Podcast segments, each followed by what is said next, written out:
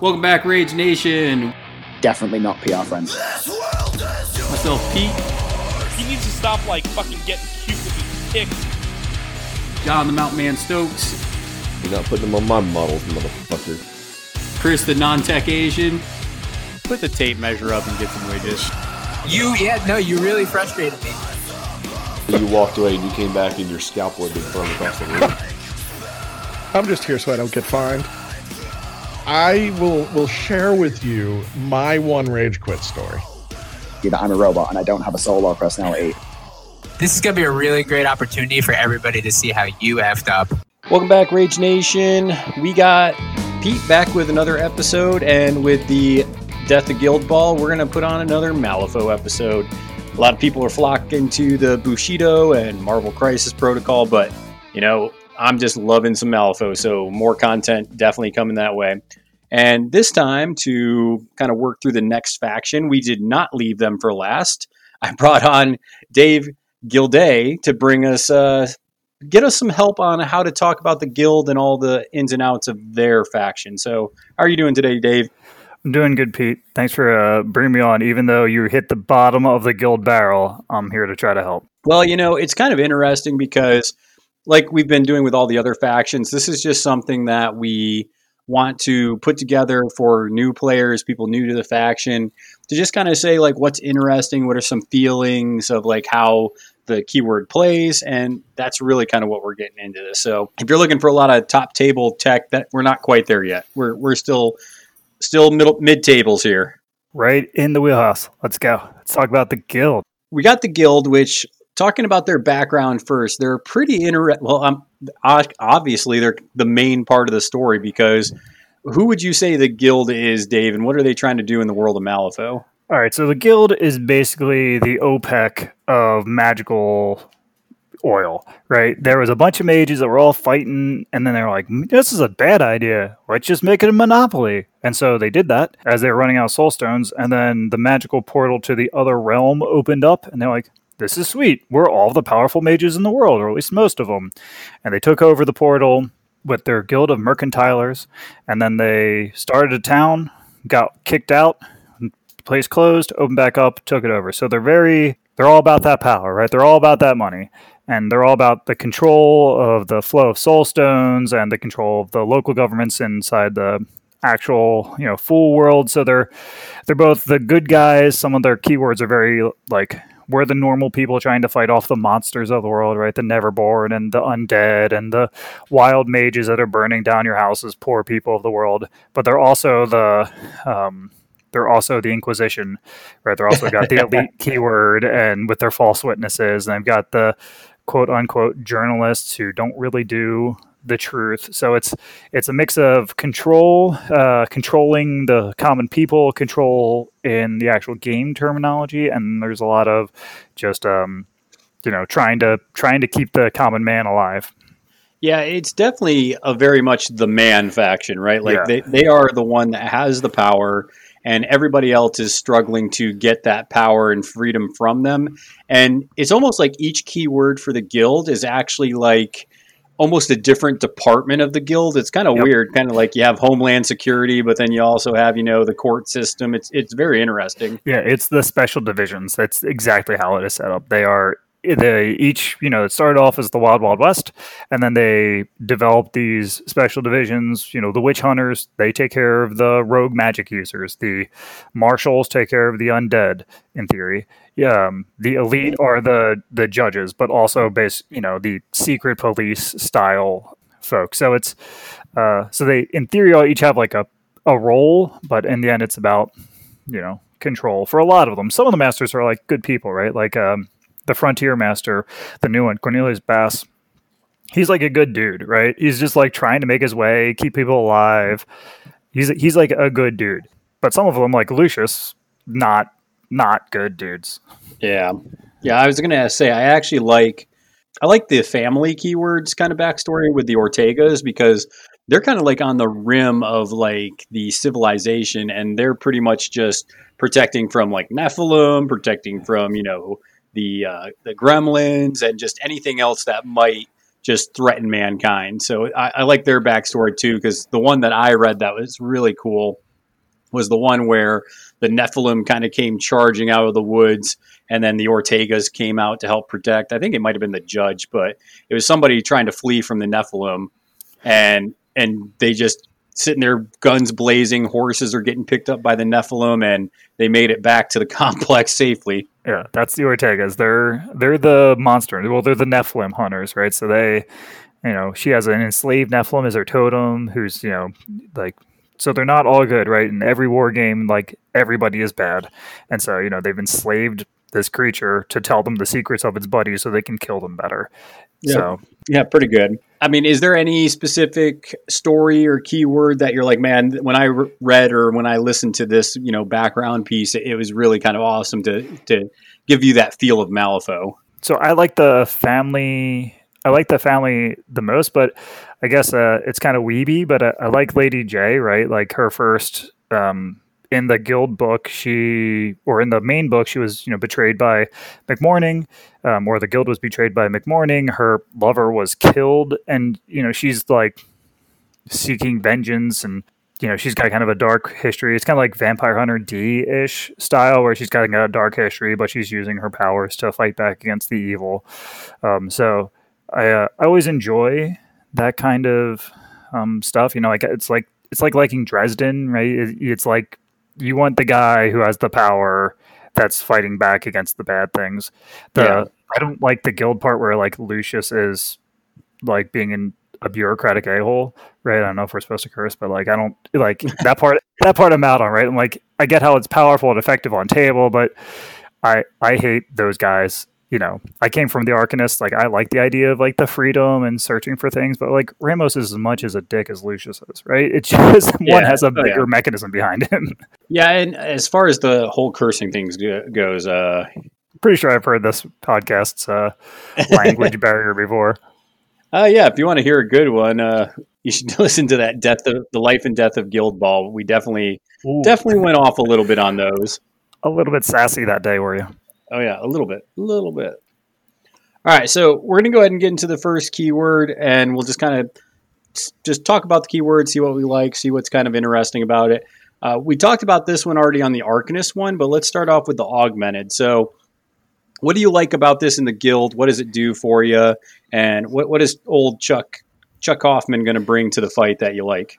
A Chuck is um, one of the hardiest keywords in Guild, right? There's only you'll hear a lot of Guild players talk about how very fragile everything in the faction is, and that's just not as true for Hoffman. Now, everyone knows armor is coming when you declare Hoffman, but it's still true. You're coming with a lot of armor. One of the really unique things that Guild brings versus um, Arcanist is Fiona Gage, who uh, the guild community is falling in love with because of uh, Russian players in the World Cup's use of her. She's super good. She brings a lot of control with her bring it and her ability to suck up hits. And then Hoffman has a lot of healing, has a lot of armor. So when if you can distribute damage, you can't get anything dead. Um, so she's an important part of what, how guild plays it. Um, personally, so is she uh, is she a versatile model? no, she's a journalist model. Her Wow. She was a minor, part of the M&SU. Um, and then she got in an accident, and I guess Ramos or someone tried to help her by like putting a metal plate on her eye, like a you know, um, like a mechanical augmentation.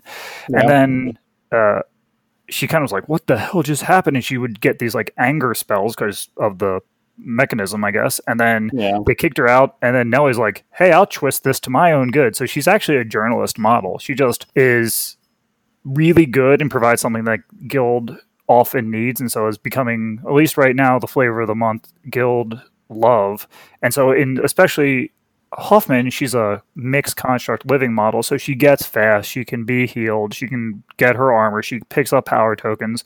So all of the um, all of the synergies that you've talked about in the arc episode um, still exist. I, I really like the other model. I really like with him is Melissa. Uh, Melissa Core. She's the specifically guild henchman. Um, and she gets used into other keywords a lot too for me. She's really good because she's pretty independent and her gun is amazing.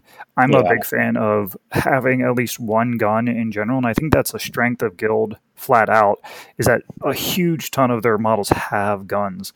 And so when you can charge, right? So with Hoffman, for instance, you make something fast, you can power transfer to push two inches. So there's a lot of little pushes.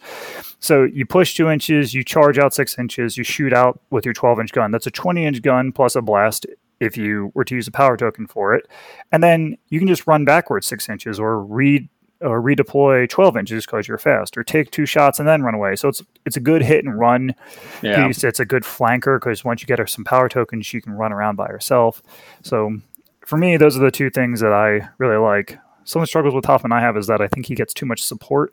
Like I think a lot of time people build in tons and tons of support into him, so you have like two working models and a ton of a ton of support. But some people make that work. I just I'm I'm kind of like Marshawn Lynch over here. Like I'm all about the business. Like I like the models that do the work. Yeah, it's kind of it, it's interesting because you can. It, the, problem with that is if you only bring a handful of models that are actually going to get you your victory points, you're putting all your eggs in one basket, and then you're also just you're you're forecasting what you're doing throughout the entire turn. So I can definitely see how Charles and his crew can like really pump up two or three really you know key models.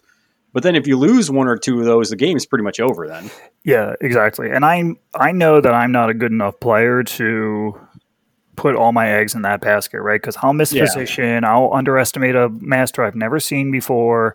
They're gonna punk me. I'm gonna lose. I'm gonna lose my peacekeeper and my Joss or or my um, Howard Langston or whatever it is. The main piece. I'm like, I'm gonna get this super bust busted model. It's gonna be the best model in all the world, and then it's dead turn two, and you're like, what? Uh, oh. Yeah, I definitely think that's I think that's good for any keyword, but especially any ones where they have a lot of support models. You still want a you know a handful of them, but you just you can't put your eggs in all that basket. You know when you're Right. just starting a fact or starting a keyword like this one. right especially as a newbie i think um since this is more newbie focused it's it's easy to imagine the supermodel doing everything but activation order really matters um the other guy has a voice in the game right so like the thing you planned in your head often doesn't include the other guy doing something Yep. um, and so i think hoffman falls prey to that or can fall prey to that if not careful And that's a big thing too. Is everything looks good on paper until you get punched in the mouth, and then you're like, "Oh crap! I just lost that model," and then, then you got to adjust. Right exactly That, that, and a good example of that, and this could easily happen to Hoffman's crew, is you know I was playing actually Nephilim the other day, just trying them out, just giving my friend a different look, and uh, with Nephilim they hit so hard that he was taken aback with like he had so many plans with a handful of models, but the Nephilim just came in and tore it up, and then he's just sitting there like, okay, what do I do now? Yeah, no, I've just got Nephilim everywhere, and, and they just punched me in the face. And accepting out, learning how to accept alphas is an important skill. Yeah, Um, so that's one of the things I think uh, Hoffman is actually good at. Is you know he's got a lot of armor, so uh, they can plan for it. But you know, you can make it impenetrable. You can heal him back up. So there there is benefit to Hoffman being like, "Come on and punch me." Yeah, I think that is that Hoffman's one of those crews where I I would recommend to a new player to start just because he's solid, he's a little forgiving, and you can still do some pretty cool stuff with him. Yeah, and there's a lot of little pushes and movement. Like even and there's a lot of guns. Um, so like the hunter or the peacekeeper. Um, one of the peacekeeper is a versatile model for guild, and one of the things that I I find when I'm playing the peacekeeper and people in the guild world tend to not think highly of him is his gun is really good. If you can displace the enemy model three to six inches with your dude's gun, like yeah, he can punch something four or five times. Like cool, like that's awesome. I'm not trying to naysay that, but what's also cool is being able to shoot something 12 inches away and drag it towards you six, right? So Yeah, there's yeah. a lot of forgiveness that way. They just feel like, well, I need that guy over there, and I didn't set up my charges right, and my stuff's in the way. I shoot three times, you know? Uh, Yeah. that's not the worst. That's something that I've definitely learned about playing Malifaux is that chip damage is important. Like mm-hmm. if you don't if you don't think one or two points of damage is going to matter later, you're probably not thinking long term plans. So Right. just something for people to keep in mind that yeah, you, you do want to kind of plink them down a little bit and then bring them in and finish them off. Yeah, or plus flips don't always go your way, right? So you're like, I'm, I've got plus flips, and I'm a seven versus their five, you know, stats, so I'm going to hit this, and you miss. And Yeah. they had the higher card, and then you had in your hand, and you miss, and you're like, well, I didn't kill that guy. And then having an extra gun is really nice because then you get, you can finish the job, right? You can take care of kind of, you can have another shot at the randomization of cards to try to come swing around back your way to finish the thing you need to finish. Anything else with Guild that makes him at least a little different or better than being an Arcanist? Um, the only other thing with um, Guild versus Arcanist, people often talk about upgrades specifically, um, and Arcanist upgrades are really well thought of. You know, top Yeah, uh, first or second. Uh, you know, if you're going to rank the upgrades, and Guild upgrades are thought of as relatively poor. Um, I would bring out that they're um, that the no prisoners upgrade I think gives um, some interesting flexibility in movement of some of your big beaters, so you can teleport like a Howard up into eight inches forward, up next to something you just shot with a hunter, or you know something that might carry that. Um, or the on the prowl part of it. So if you're, you know, Melissa or somebody and you shoot a couple things with a blast damage, you suddenly are healing up if you're on the flanks and you're moving, you're pushing an extra two inches, and those extra two inch pushes come in big. So I think no prisoners is kind of the highlight of their um, upgrades versus Arcanist, but you know, it's it's. I'm not going to say it's better than Arcanist upgrades because that would be a lie. Yeah. That would be a lie, as Maury Povich says. Dave said that the guild upgrades were better than Arcanist. That was a lie. lies. Not the One thing, I, one thing I do want to ask you though is last thing before we move on to the next one is the the new Hoffman box is coming out and it has three of those stupid metal cats. Mhm. Do you ever foresee yourself bringing three of those?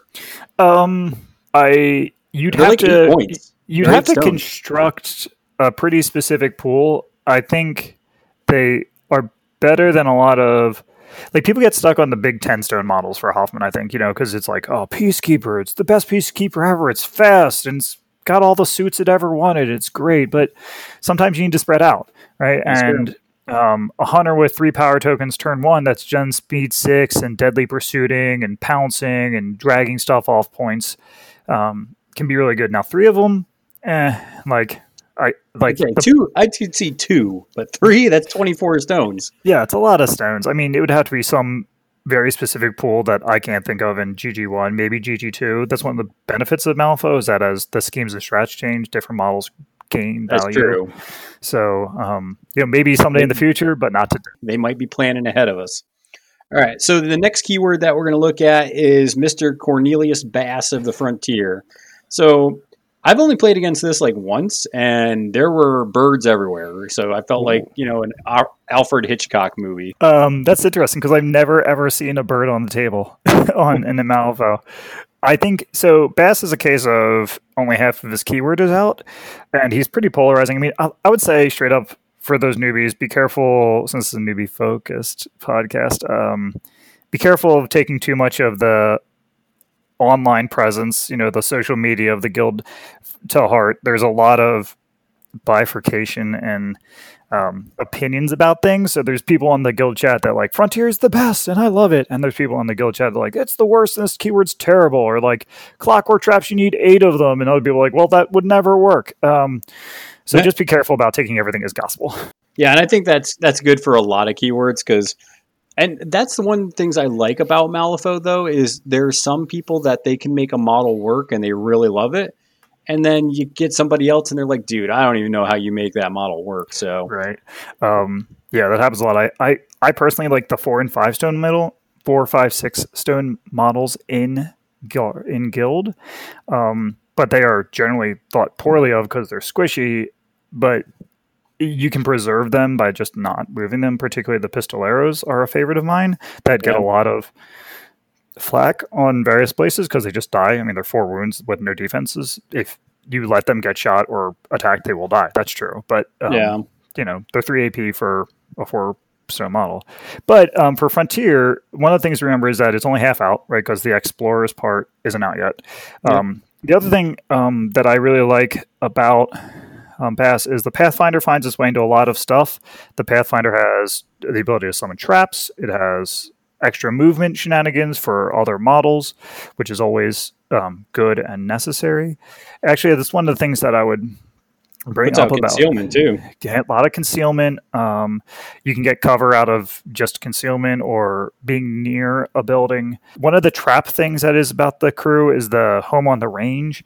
So that makes if you do that in like wedge or flank, you're just going to get murdered like turn one, right? Or you don't move, it doesn't matter. But in like corner, maybe it matters more, right? Like some of the more distant deployments. One of the things that you have to remember is that deployments matter and like terrain matters. So they're one of the two or three, uh, two keywords that have a fair amount of. They're all unimpeded. They're not unimpeded, but they ignore severe terrain.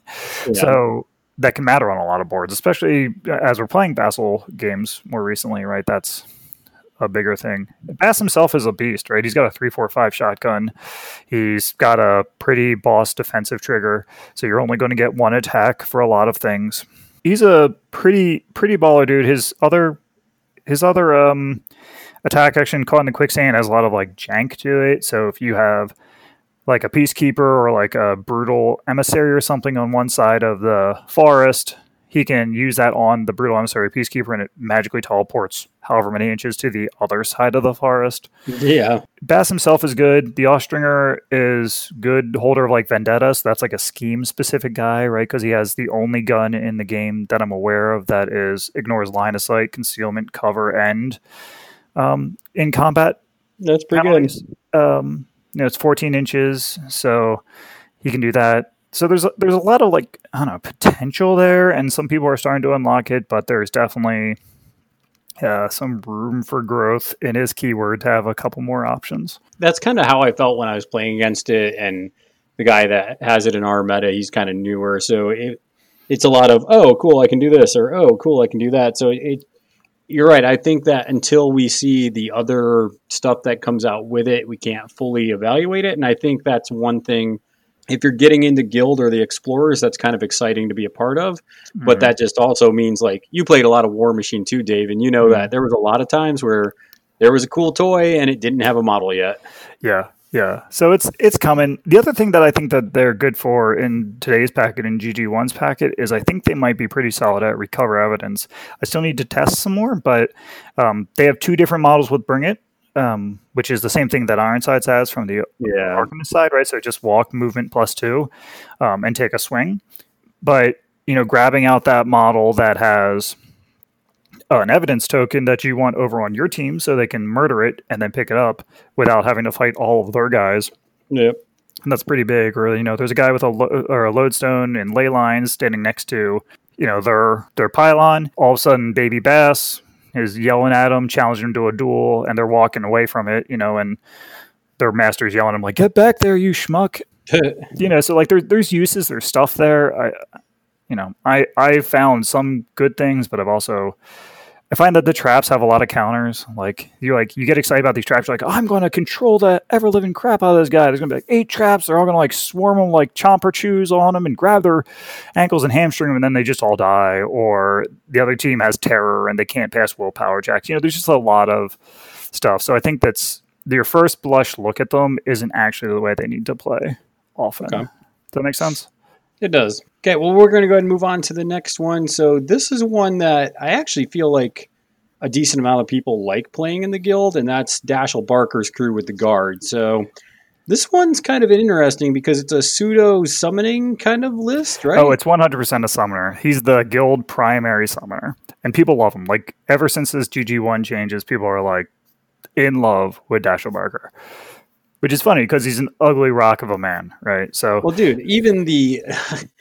I'm sorry, I just I can't take the executioner like seriously. oh, you mean it- like the one that looks like he's dancing from a Mel Brooks movie? Yeah, it looks like he's some kind of you know tur- turbo nerd that got a hold of some you know Freddy Krueger claws and is like the happiest nerd ever. I mean, he is a pretty happy nerd. Um, yeah, guard. I played them three times on Saturday, and uh, I was thinking about my rage quit stories, and I rage quit on this dude on- Saturday night, and I felt pretty bad because he was a super nice, lovely guy, and he was probably excited to play. But I'd played three times that day with a new summoner that I never played, and I was just my brain was toast, toasty McToasterson. So, so what made you uh what made you rage quit that game there? Um, well, I was playing, so I did a bunch of dumb stuff, and then by the like fourth activation of turn two, so he was playing Oni, another summoner for Ten Mhm. Thunders. And I was playing Dashel, and I was playing a lot of support with Dashel, and I was basically trying to play him, play them like Oni. So I was like, I'm going to make this giant turbo nerd of an executioner who's going to like murder the world. You have like 23 focus and fast. I mean, like three focus and fast, right? It's going to be great. Like that took too much time because he was about to throw this Obsidian Oni um, bomb into my face, which is one of the tricks that Oni has. So I was playing like this cheap, like you know Walmart brand Oni style list that was just worse than his actual Oni. I was Yeah. like, this is like this isn't going to work. And he just like Fuhatsu shot off my executioner in like a single turn, and just like. Uh, and it's just like this is dumb. And then I'm like, all right, well, the only other survival model, so actual guard models, is the actual boss. Barker, Dashel Barker is a pretty survival dude. And I'm like, Oh yeah. all right, I'm gonna I'm gonna charge him in there to hold up this Oni so it doesn't blow up this bubble that I've made. So I charge him in there, and then like he's doing okay. He gets get attacked by a lot. It turned out his hand was really good, juiced, so he could summon well and attack me well. And I uh and so I'm like down to five wounds. I'm like, oh, it's okay. I've got a lot of healing in this crew. It'll turn out fine. And then he had a Jorogumo, which was like, no, still no. You're not allowed to heal. That's my bonus action. Suck it. Um, Suck and then nerd. yeah, suck it, nerd. Get fucked, nerd. And uh, and then he was like, "Oh, by the way, not only did I land that with the twelve I had, I also had this pocket thirteen for a second Jorogumo." And I was just like, "And we're Mm. done. We're just done. Like Mm. you ate my executioner, you ate my master, or you were about to eat my master. I can't summon. You're playing a summoner. Like, I like, I just." I was done. I was just done. I was like, I'm going I to said get good day, angrier." sir. Yeah, I'm just going to get angrier for two hours. Like, I played this stupidly. I understand your stuff's not actually broken. Like, there's people that beat it all the time. You know, like it's a strong keyword, but it's not broken. My stuff is also good. I just I played this stupidly. I did some dumb stuff both in um, creation, list creation, and in play. And I'm just like, I don't. We don't need to sh- prove this is a six three instead of an eight two. You know, like I don't. Like I don't want to be angry for two hours, so we're just how about we're just So- done? So I've definitely been because trust me, there's been a couple of Malifaux games where I'm like, turn two or three, it's like, all right, you already got this. You just want to like, and if it's in person, you're just like, do you want to play another? Like, you want to rack up again?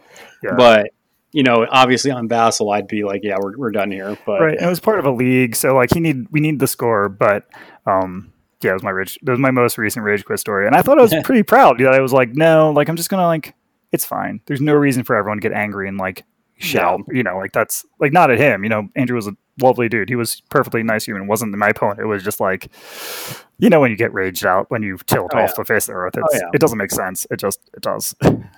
So, looking at him being a summoner, obviously there are different types of summoners. So, when mm-hmm. he, when Dashel brings out these guard models, what is he trying to do with his his minions and everything? Right. So Dashel. Uh, so part of the guard or the guild sadness, right, is that like guard is one of the only groups that like brings out slow models um, when they summon, and they have the lowest summoning stat at six, and you have to summon off of a enemy scheme marker, or the TN goes up by two. So there's like a lot of a lot of tax. ta- yeah, right. There's a lot of taxes, and so you're bringing like the Guild Steward, who's a versatile model that people love in general to like get rid of the condition of slow on your model, and they upgraded the Dispatcher, which is his totem, to be a scheme marker and give him to be an enemy scheme marker and give him some card draw.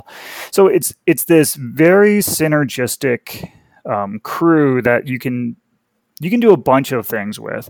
And I'm not a good guard player. Like I'm just learning guard, so I, I don't want to act like I, you know, am God's gift to guard. But it he does a couple things. He can make executioners, which is a nine stone beater.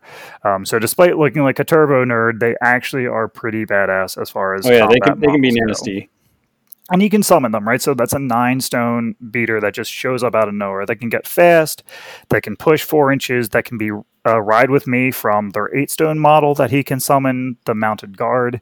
Um, he- they can get a free bonus action if the dispatcher is near them, or there's a lot of making your guys drop enemy scheme markers. So, right, maybe I shoot you with dash, make you drop a scheme marker, have summoned an executioner that's going to travel 25 inches and have four attacks when he gets to you with like Yeah. three focus, right? Like there's like this magical Christmas land of like super beater that can show up. The executioner likes lead-lined coat a lot, which is one of the upgrades of the guild that is pretty pretty good. Like it's the one that's probably taken the most. It's armor one, laugh off, which is a great ability Yeah, laugh Um, off is fantastic. uh, and then shielded if you don't move, shielded too. So, you know, I deliver this executioner late in a turn.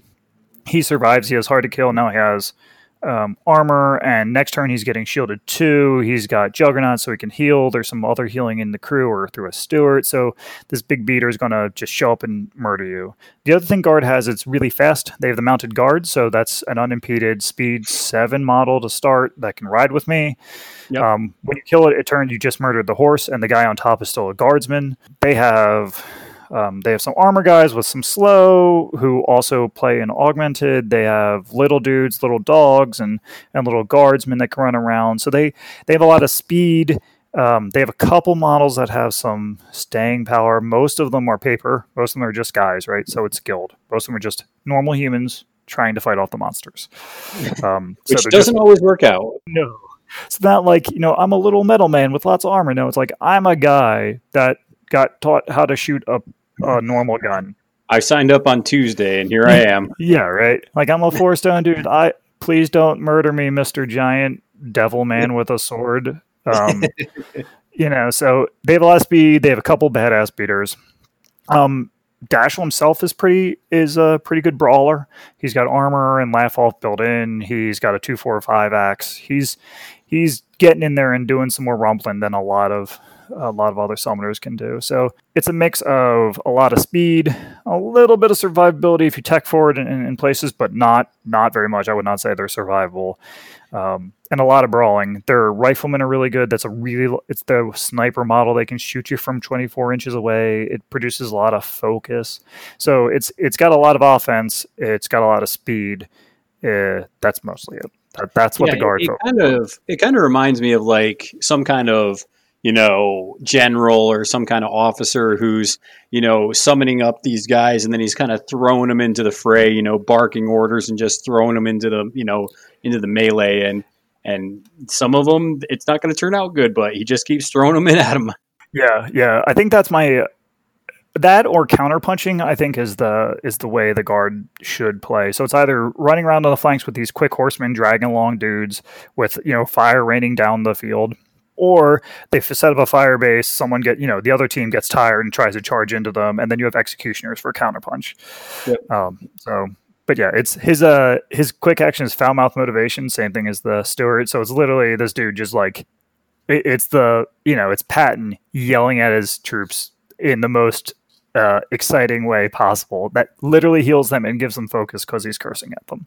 the next keyword that we're going to talk about is one that I haven't seen on the table, but I'm going to tell you, I love these models a lot, and that's the Marshall keyword with Lady J. So, yeah, this is this seems like a cool keyword. Yeah, Marshall is pretty dope. Like it's some of the most iconic models, right? Like people talk about like Teddy out of Neverborn, but the the Death Marshals, like the guys with the coffins, like and they're leaping over them with their like dope uh, Western hats, like with their peace yeah. bringers, right? They look really cool, very iconic. Um, Marshall is a great keyword. Marshall Marshall has a pretty low floor, skill floor. So if you're starting out, I would recommend one of my recommended crews is Marshall. They have good, they have a lot of good um, minions. They've got a lot of good options. Lady J herself is is pretty boss. I mean, she's a you know she's she's a weeb dream, right? She's like a lady in a great coat with a sword, jumping around and blind. um, but they have a lot of healing. They actually have some defenses. Basically, everything in the keyword has hard to wound because they've stolen all that resurrectionist uh, energy. Right? They're using Yeah. necromancy. Um, they're pretty quick. They've got they've got a horseman who's who's really awesome. They've got um, Lady J, who's the only model in guild with leap, which is a great ability. Yeah, I mean, she has crit strike on her sword too, and you know, min four damage is nothing to sneeze at. right? Um, and she can like she can get an attack off of her leap. She's got a great sword, so she can get plus flips if she's not charging. Her she's the only model in the game that has mass condition removal with her tactical action. So that's amazing versus you know Karis or McMourning or I don't know stuff that like wants to mass slow you like Rasputina or something. Oh yeah, oh, So it's um, that can be really good. She also her crew also has a lot of injured stacking. It- you don't think about the math, I guess, when you're starting. You don't think about the math, but like dropping their defense and willpower by two, like really changes the card math Yeah, on what you're deal. getting done. You know, huge deal. huge. And so she has like she has a gun, but it's not a gun, right? So she can shoot into melee, or you like you butterfly jump away, and suddenly she can finish the job. Uh, like I was trying to kill Sparks LeBlanc out of Foundry the other day, and I chopped Yep. it with my sword, and I cheated in to get it. And he's like, "See ya, sucker!" And he ran away. And I'm like, "Well, I just used my necromantic mental energy, and I try to kill you again." And he's like, "Wait, wait, she has a gun?" I'm like, "Yeah, she does. She's she's amazing.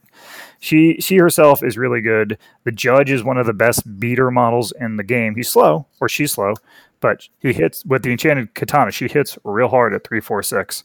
So her model hits stuff hits hard. It's pretty survivable. It's got a lot of options. I'm a big like I like Marshall a lot. I think it's a lot of fun. Yeah, and it just it. I think that any um, any crew that has like a very direct purpose and it's all spelled out pretty much on the cards, it just does it in a specific way in different ways, is definitely a great faction for people that are just getting into the game or just getting into a crew. This is a really good one to kind of cut your teeth on the game and figure things out. Yeah, I definitely agree. And um, as my local meta will tell you, I hate Obey. Like I started the game mostly with Marcus. Obey is terrible for Marcus, like really bad. Unless you know what's happening and plan for it, it's horrendous. And they have a model with a suited Obey um, in the jury, and they have the Domador who has a suited Obey for undead. Um, so they they have sources of Obey, and I mean, if you're just starting Obey, it won't mean anything to you. But like, believe me, it is one of the most flexible, if not the most flexible rule in the game, and it is amazing. So they also have Obeys, which is Well, well, Dave, I am playing Zoraida for the first time on Thursday, so I'm going to be obeying. I'm going to be obeying the crap out of it. It's really good, man. When you live the dream, oh, it's so bad, right? I uh, so a different war story. I this new guy first was beginning to play, played a couple henchmen hardcore. He's like his first full game. He's playing Big Hat, which is you know a tall order for uh, someone new. Oh, He's yeah. a veteran war gamer, but it's still tall tall order. I'm playing Marcus, and I didn't realize that whatever the guys that obey in Big Hat could obey Criers. other stuff. I thought it was only small stuff that they could obey, but it's not. They just get the suit baked in when it's a lesser cost. Yep, so they can do it to you. Yeah, and he's carrying around a 13 a mask. And so he summons this dude and then busts out his 13 a mask to obey my Cerberus, who then like had like a focus and two or three upgrades and was like preparing to go eat summer. And he's like, oh, he's going to charge that guy and use all his upgrades and his onslaughts and his focus. I'm like, that's you like you ate like I don't know eight points of my guy, like my eight point model, and wasted six of my AP or something. like it was so bad. Let this guy live the dream. I walked right into it. And It was- you too can do that if you play the Marshall keyword. Yeah, and you can. that can be you. I my my enslaved Nephilim obeyed a spider swarm the other day. It was awesome. It was hilarious. It was great. But obey. It's a great rule. Yeah. Or terror. Depends on which side of it you're on, you know? Yeah, yeah.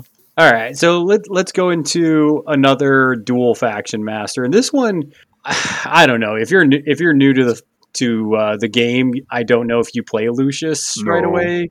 D- He- yeah. he- the elite keyword and mimic keyword just it, it seems like there's a lot going on.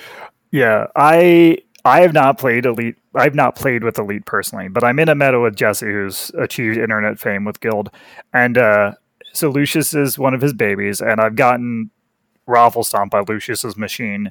The first two games I ever played was against a Lucius player. It feels ridiculous. They will take 83 actions. and Like that was my first AP. Like wh- wh- wait, what? That guy obeyed that guy who did something to this guy, and now that guy's attacking me. Like it's And then you draw a card. and then you draw a card, and I lose a card, and I might be injured, and I'm staggered. Like what? What? what is going on? What's going on? Yeah, Lucius is very complicated. Uh, his power in this particular season is um, under a lot of uh, debate, I guess. His keyword models, like lawyers, are really good. They're they're considered very good. Uh, one of his key models, which I'll bring out, they they cycle cards, or they clean your hand. So they have a rule called tools tools for, of the trade, and they um, pick up the top card of your discard deck and put down a card out of your hand, and then get the suit of the card that they put out of their hand. So you know you just flipped a red joker on that defense that you wanted. Cool. Like pick up that red joker so I can use it again. Put down this one of masks. All of a sudden I've got masks so I can get my obeys, another obey model, and I've got two uses out of my red joker.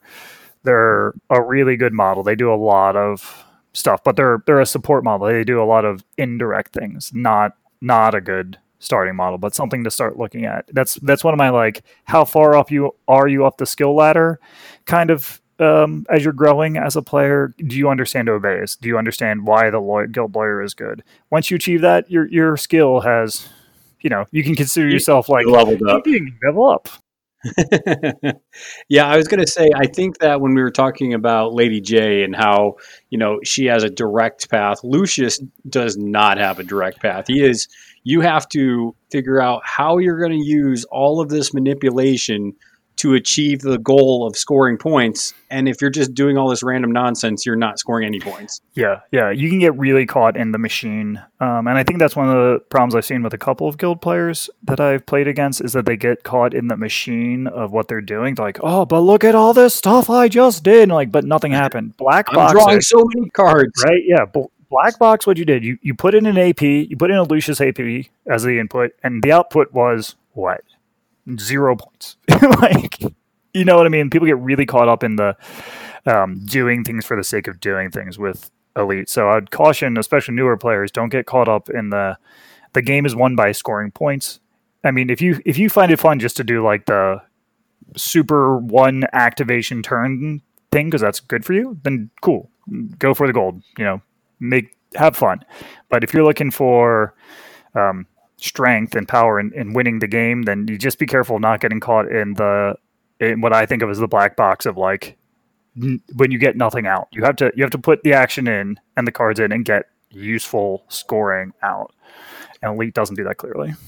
Yeah. So the one thing I was going to ask, kind of moving forward, because the, the if you want to know more about this keyword, definitely go listen to what you were talking about with the uh, elite and mimic keyword for uh, for third floor wars. They did a great deep dive on it. But the main thing I wanted to ask you with Agent Forty Six, do you have any experiences with him, or what are your thoughts on him? Yeah, Uh, he did. he um, did get an errata. He did, he did, and that was a very needed errata just to open up design space to use a war war machine word, Warhammer word, or uh, Warmahordes word.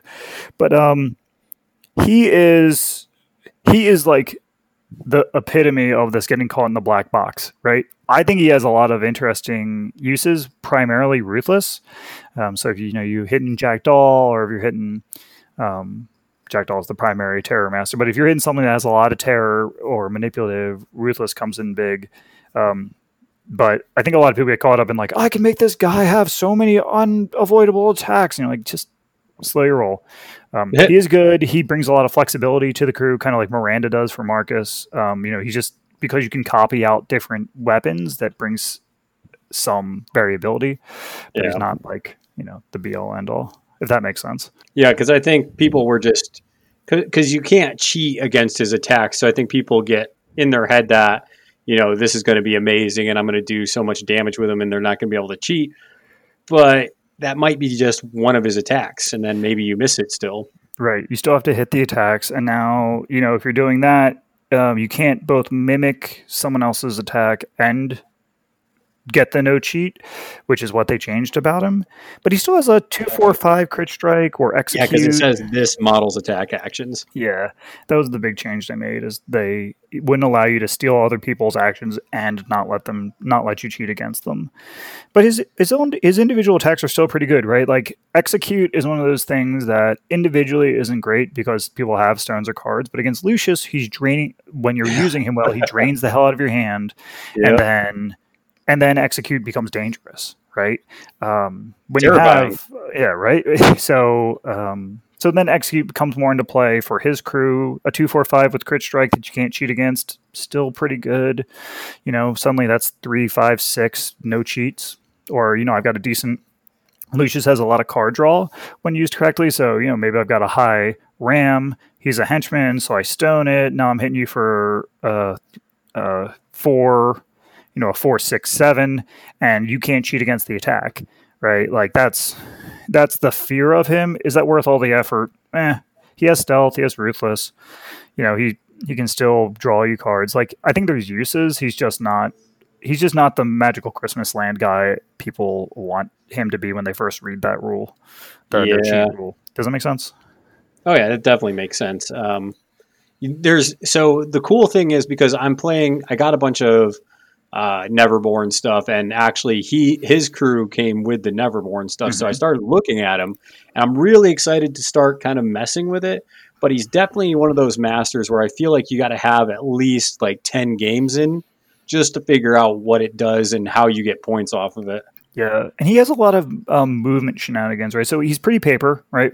Um, once again, the theme of Guild the the best defense in Guild is is placement, which is one of my big themes for Guild. As I've been picking them up and learning and trying to become a better player, is focusing on the basics, right? So they don't have a lot of armor or hard to wound or hard to kill or um, you know a bunch of uh, whatever other defensive abilities you want to list right they don't have a lot of that in a lot of their keywords so the only way they stay safe is being in the right place you know you know using terrain um, I, And I basically prefer- draining your resources. yeah, draining your resources. Well, I've got better cards than you, which is both what the elite does and journalist does.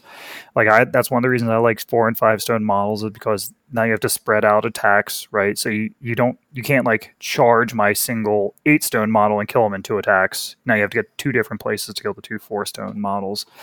Um, but it- it's a very fundamentals driven faction, and Lucius is one of those things, right? Like hand control, um, activation control, positioning, all important. Otherwise, he just folds, right? He just Yeah. if you if you get something into you that is dangerous, you know your lawyers are dying, your investigators are dying, Agent Forty Six is dying. He only has stealth. You know, stuff dies. Yeah, and the next crew we're going to go into, you you mentioned, kind of does similar things, and I'm I'm curious to kind of hear about it because, I mean, when I see this crew, I just think the Newsies, and I don't I don't know what the hell they do. So we have the journalist crew with Nellie. So I mean, what does this? Uh, yeah, what does this writer and and wannabe journalist do? Uh, so Nellie, if you ever read or listen to a Breachside broadcast of Nellie stories, she plays exactly like her stories do. They annoy the ever living fuck out of you.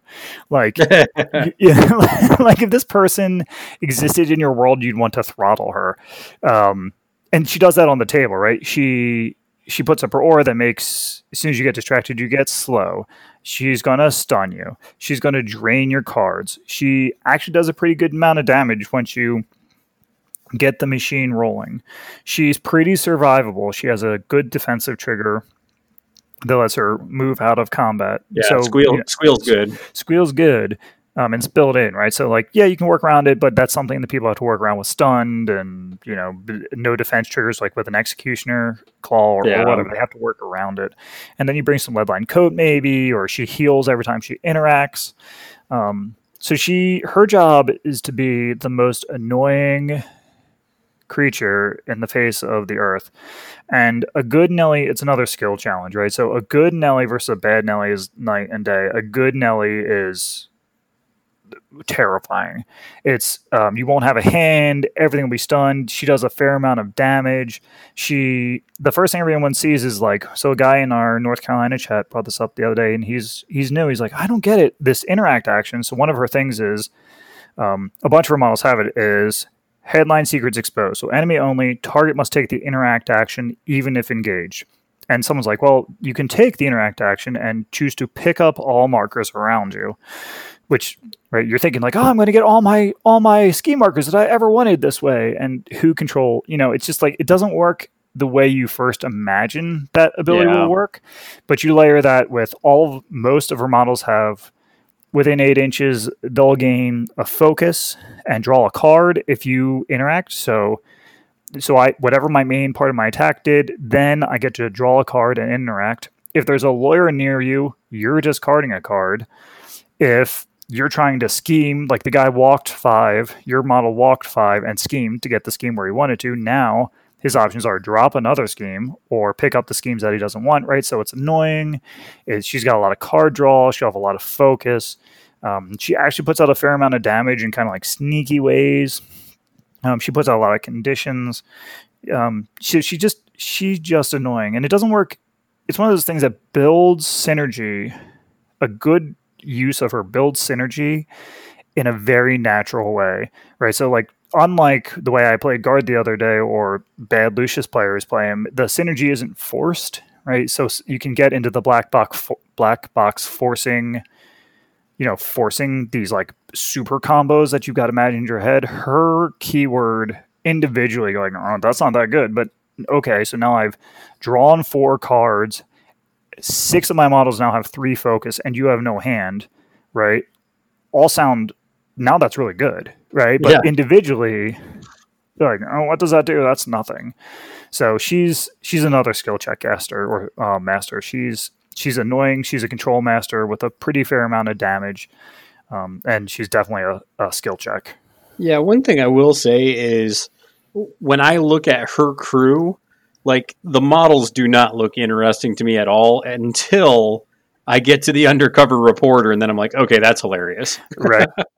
right. A dude hiding in a barrel. Yeah, the undercover reporter gets used a lot too. So I'll, I'll raise that as one of the like models that will be brought up a lot, especially as new players. Like, wait, no, what else? Like, I have Marshall. What else do I need to like look into? Undercover reporter is one of the things that you want to think about getting. He gets purchased out of keyword a lot. He starts buried. He can make your own guys interact while he's buried. He sends one of the other guy's minions back to the starting line which can be huge, right? So someone's breakthrough is not a, a scheming, or someone's trying to sa- score sabotage with their minion. Uh, they get down the first marker, like, yes, I got this. All your dudes are up there in the front, and you're like, no, no, no, back to the start, me, you know, Mibucko, and then that's fine. Um, he does a lot the of stuff. thing with him too is, I mean, at the end phase, he's getting to push four. Yep. And then if you look at his bonus action, you can just get rid of a scheme that probably is around, Right. and you can just be like, all right, I'm going to move six, and then I'm going to go do the thing I need to do. Exactly, and there's no flip on his uh, tactical action. so you're not burning cards or black jokering that important flip. He's got arson, Yeah. which comes up just eat other people's scheme markers. Um, undercover reporter gets brought up a lot, both in keyword and out of keyword. He's one of the kind of one of the all stars to think about. So that's one of those boxes to uh, to just pick up just because it's good. Yeah, yeah, he's definitely gonna see action as you you know start branching out of whatever your initial chosen keyword is. Okay, and I just got to ask before we move on, what the hell is this printing press do? It's just like it's such a lame totem. It's just like, what is she doing with it? Oh, poor printing press. Um, I don't know. I think it's pretty funny. The little spider printing press is just like like walking along. It feels almost like Harry Potterish, like just Yeah. like printing out stuff. Um, so things that the printing press does. Uh, one, arcane reservoir, huge, right? So people talk about um, the arcanist upgrades all the time, like we were talking about, and they bring magical training simply for arcane reservoir. You get it as a totem. It's pretty good. For free.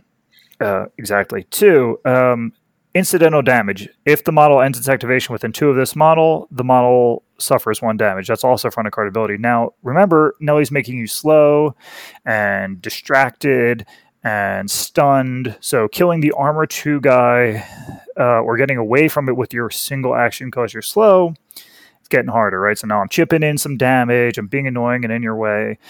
Um, he also, the other big thing he has is you can use hot off the presses as his attack action to give something burning two and then push the target four inches. That doesn't have to be an enemy. So Oh, that's Um, kind of cool. my guy gets burning two and pushes four inches, can be plenty fine in a lot of situations. Oh yeah. Um, you can heal him so he comes back. The other big thing is that uh, he's got more headline exposed, which um, one of Nellie's things, and Allison Dade, which is her, one of her henchmen, is I when I then two, I can control your interaction. So suddenly you're not making your choices. Now you're interacting for me. So I'm getting kind of free AP. Um, he can become a three, a three, four, five damage dealer because you gain one dam. It's an extra one damage when you're within next to a, a marker. And remember, my hand is juiced. Your hand is not. So um, that's all coming through bigger. And then synergy, right? So all the stuff that Nellie wants to do with her extra extra auras and extra uses are coming in big with him just being engaged. So one of her abilities gets much beefier if if the target is engaged. So her one more question: if the target is engaging any models, it suffers one, three, four damage. So your spider your spider press runs up, stands next to the guy, maybe hits him for three. Now she's just like asking the guy annoying questions as your little spider is doing a dance next to him, and suddenly you're doing one, three, four damage, plus one you know, with slander on her things, now it's two, four, five. She's starting to do some damage. You're slow. It's against willpower. She's got used hand and focused. So it's it's a build piece. It's doing it's by itself. It's like eh, whatever. But when you build the interactions, it gets to be doing doing some stuff. All right. Well, I guess next time, well, next time, first time I see that keyword, I'm gonna not scoff at the printer because it'll beat me, I guess. Yeah, it's it, you're like what uh, whatever. It's two three four, and two three four is a pretty basic stat line, right? But eh, it's not just two three four, Yeah, right? on, a, on, a it's- on a totem, that's decent though. yeah, right. In armor two and, and four wounds, it can heal itself. You know, doing some extra damage just by standing around. That's fine. All right. Well, moving on, we got the Ortegas with the family keyword, and aesthetically and thematically, this one is one of the good ones. But I'll definitely say, like seeing Guild played here and there, I feel like they don't get a ton of play. So, so how do they operate? All right, so family is like the the keyword that I started with, right? Like that was like guild, like what has flavor, what's interesting, family. Um, so this is my opinion. Uh, I think their what their plan is is to win through AP, win through more AP, right? So their two keyword abilities are, um, when you concentrate, you get to push four inches towards an enemy, and you can discard a card to let any family member with a lower cost than you take an action. So, um, all of a sudden, your nine stone henchman beater is getting another uh, stat seven attack from discarding a two, right? And he's focused because there's a lot of way to generate focus. You know, all of a sudden, your like Perdita herself gets plus flips if you're healthy, so she's great at deleting scheme runners, right? So like you, the way I think of them, and maybe this will be proven to not be true as things go on, but she is great at like I'm going to win the AP battle because I'm going to murder your six and seven stone guys in like a shot, turn one or turn two. I'm going to then ride my AP efficiency through Aporel to winning this fight, right? So like she it's pretty it's flimsy keyword, right? Things will die. They don't have a lot of defenses or any. Um they they win through AP efficiency, right? So I'm going to win. I'm going to kill your stuff pretty damn quick. Um, my stuff will fold pretty quick as well. So I'm hoping to kill your stuff, enough of your stuff before you can eat my big boys, and my little guys will hopefully be good enough at scheming and having enough AP. Mm-hmm. They Well, are good at scheming. They're not like good schemers. gonna They just have a lot of AP. the thing that I find kind of, and it's kind of, the, I think the reason why they struggle sometimes is because there's a couple problems with that keyword, right? Is when you look at Aporel, it's you have to activate with somebody. One, you have to be within six, hmm and then two, it has to be a lower cost. So it, I think it'd be different if it was just, hey, just do a model right after this one. Yeah. Because there's two requirements there that you have to meet, and if you don't, then you can't do it. And there's just sometimes where it's like I have to activate this model. So it, it- there's just sometimes where you're not going to get it because you have to activate and respond. Right. And you only have so many cards, right? Uh, it is so earlier. I think in this, I've certainly said it in other places, but I think I said it earlier in this podcast is that guild is a fundamentals faction. Family is a fundamentals keyword. The reason why is you need to plan ahead a little bit. You need to have uh, card management for your hand. You need to assess threats and kill the right things correctly. Um, you need to position correctly because all of their movement stuff was pushes in general. Um, like the enslaved Nephilim scares something and pushes it. Um, uh, grandma in a wheelchair can actually yell at you So and has like a pseudo obey. Um, so she can get people to do things like Nino is a really key piece in my view. He ignores the six inch part of that um, of the Alporel and the yeah. And the family values, which is a trigger on a lot of their attacks. And he has it built in the family values, so he can force Perdita. He's the only only uh, one of a couple models that can make Perdita focus, which is super handy because using your model, your master's AP to actually concentrate sucks.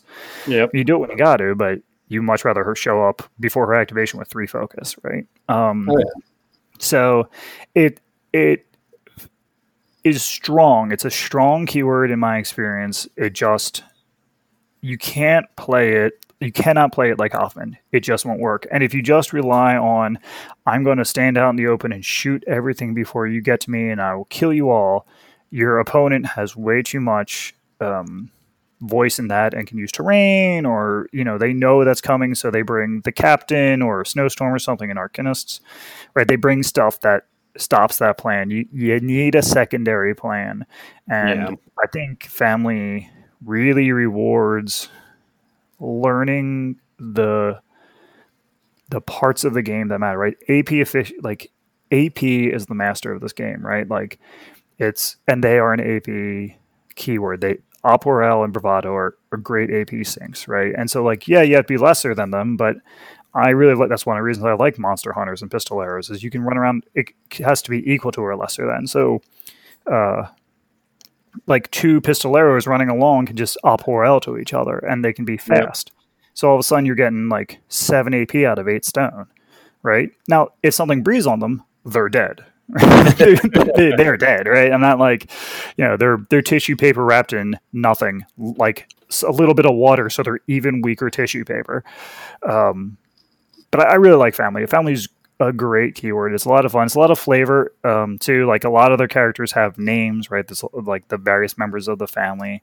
Yep. Um, like Frank uh, is really is really strong combat guy. He's um he's a swordsman, but he has a good two four five pistol. He he's a big thing that a lot of people like, and is um, some of the guild chat people have been playing some more family. They've been really praising Frank. Um, I'm not a big Frank guy, but um, I can see his value. I can see his use. It's just the way I've been, or the pools and and uh, deployments I've been playing family in at least so far. I've not been playing him. I've been playing um I've been playing them with a couple versatile models because I've been trying to um, feel out the versatile models in guild. Like I like Peacekeeper out of keyword. A lot of guild people don't. Um, like it's like, well, that's not as good as Arcanist Peacekeeper. It's not as good as Hoffman Peacekeeper. I'm like, that, yes, you are not putting more AP and stones into it. Like, but busting out an armor Still two good. model out of nowhere is really good. You know, if something needs to just stand there in the middle while uh, Perdita shoots it to buy you some space, like I think it's good. And it's one of the only armor pierces. I like the Peacekeeper. I like its gun, as I said about earlier. So I haven't been using Frank as much um, because only Perdita can Alpor L into him, right? So it's Yeah. so he's not getting the AP efficiency, but he has flurry. He's a stat seven sword. Like, I mean, the, the man can do some work, and, and certainly if you wanted to play with Frank, I don't think you're wrong. I, I definitely think that you need, like you said, hand discipline would be a big thing with them and other people as well. Uh, but I'm going to tell you, just me straight up. Sometimes I'm just sitting there looking at an attack, and I'm like, "Man, I really want this to go off. I'm no, I'm holding this for a different situation, but screw it, I'm going to slam it down." oh, the bloodthirst gets you. Yeah, It's I'm just like, "No, this this is hitting." Yeah, yeah. The other thing that I get, I did that the other day with guard. I, I used a card that I shouldn't have used to try to hit something. But um, the other thing that I get is uh, the bad money chasing good. So you spoke to Jeremy for the Arcanist. He's the next poker player, like he was saying. Yeah. And uh, we were talking about like he definitely sometimes I definitely chase chase good money with bad. I'm just like, well, that missed. I should tr- like now I should flip this card and try another AP. Like no, like he lost. It sucks. Got it. Like score the And points. move on. Move on. Yeah, score the point. Uh, any of the so I will say I do another reason I like the family is because I've been playing Ophelia for Bayou Mm-hmm. and it's just a mirror just faction. They just do a lot of the same things and obviously same types of models. But are there any other family uh, models you want to kind of like shout out that you just kind of like playing with? Yeah, uh, so Nino is like I said, a, a huge piece. He he's paper, right? So I mean, like lots of things, but um, he has uh, deploy after deployment uh, from the shadows, and you have to be careful with him. You, you can't put him out too too forward, but he just he's making he's making you money because he's giving you a lot of AP. Uh, the other thing that I think is really good um, is pistoleros and monster hunters. So pistoleros are just cheap AP, very cheap AP, but lots of AP. But monster hunters are really good. Um, they've got they've got deadly pursuit, which is a big thing. So any kind of extra movement, guild doesn't have a ton of extra movement. So any kind of extra movement tricks come coming coming hot. I'm not a Santiago fan, so I'll, I'll speak against family member um, Santiago. I don't get, so that could be just me. But his his role for eight stones is is still a mystery to me. Well, going on to our last keyword that we have, we have the witch hunter keyword, and here's I have not seen Sonnia played as a master, but I have seen her brought in as a secondary master, and I was playing a bubble crew, and she burned the crap out of it, and that, that left a bad taste in my mouth. Yeah, yeah, she can definitely do that. I think. um So Sonnia is one of those keywords that I think is kind of generally reviled, or not reviled, but just um, man, that doesn't do. That's not good enough. Um, and I think it's one of the keywords that changed function pretty significantly from the second to 30. So I've been playing a fair amount of witch hunters because I have a little bit of snowflake, uh, a lot of bit of snowflake syndrome, and Yeah. uh, and I think I think they're actually pretty good. Um, it might be uh, shout out to Swamp Fiends. It might be one of Cody's like this is good against newer players or you know middle tier players, but against good players it won't work. I don't know, but Sonnia herself. Um, I will speak to two things that I think get overlooked. Everyone remembers the blast. Everyone's like, "Oh man, Sonnia blew me apart with blast," and she can certainly do that. But her Triple keyword does, blast. yeah, right. But her keyword doesn't have card draw. So, as a dependable plan, having two severes, one to hit and one to put down the max damage, not great. Um, just because it's not dependable, right? When you get it, do it, right? Blow their face off. I'm not trying to say that it's not a great ability. But the two things I think she gets underrated for is um, she has summons. She has a summon ability, which is pretty big because her her dudes are pretty squishy. They're meant to be fire and forget missiles. Um, Yep. So resummoning them, resummoning them is pretty pretty important to her game plan. Like very important to her game plan. And the other thing that she has that can be super good that you have to that you need to maximize when you play her is smothering flame which is if this model is a cruise leader, uh, enemy models within line of sight reduce the range of their non melee actions by an amount equal to the value of their burning condition. Oh, so you want to leap. All of a sudden, your leap is only three inches. You have a six inch, um, you know, you have a six inch bubble of a of a dispel magic or something. You know, you've got um, your Oni, and you can summon from whatever eight or eight, not ten inches or eight inches away. I think it is right. All of a sudden, that's five inches, right? All of a sudden, your uh, Tengu who's trying to command someone to drop in and interact is less. All of a sudden, your guns, your 12 inch guns, are only nine inches, right? Um, it's a really big ability, and a lot of that, and you put a lot of stress on your opponent's thinking by changing their positioning requirements. Oh yeah. Well, and that's big too, just because there's not a range to that. So it's just, hey, that's there, and that's just something that happens. yeah. If she can see you, she gets it. Oh, so you do have to have sight. I just line of sight though. So you Yeah. can block it with like forests and things, but one of the other things of her strength of her keywords are um there's a lot of speed, so she has a witch hunter witchling handler, which adds plus two movement to witchlings or witchling minions. So stalkers or beaters suddenly become speed five. Um the witchling stalker has unimpeded and suddenly is speed seven. The hand the the sorry the the big boys the punchers the witchling thralls go to speed seven as well so suddenly you got a speed seven guy who blows up if you kill him so you know he walks seven charges seven. So he's 14 inches up uh, swinging with a sword 15 inches away maybe hits you right? And then you kill him then you take a damage and a burning. Um, so she's pretty fast. Her totem is incorporeal and can and walk 15 inches. So that's pretty fast and can get through a lot of So- stuff. That is kind of a cool summoning mechanic, though, because you have to be on fire, and then she takes the fire to create these things. So it's kind of an interesting mechanic. Yeah, and and it's really good. One of the hidden things about it is it's a set amount of damage. So you're hard to wound. You, you cool. You know what I mean? Like uh it's still 5 damage. You know what I mean? Uh you it's a willpower attack. Oh, you put me on a neg.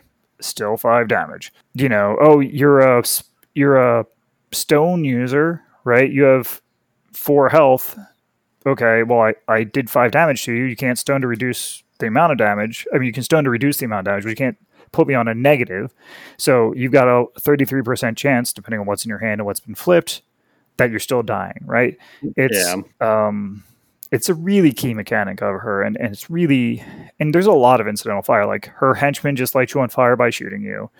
Uh, all of her witchlings demise does some damage and lights you on fire. All of her blasts light you on fire.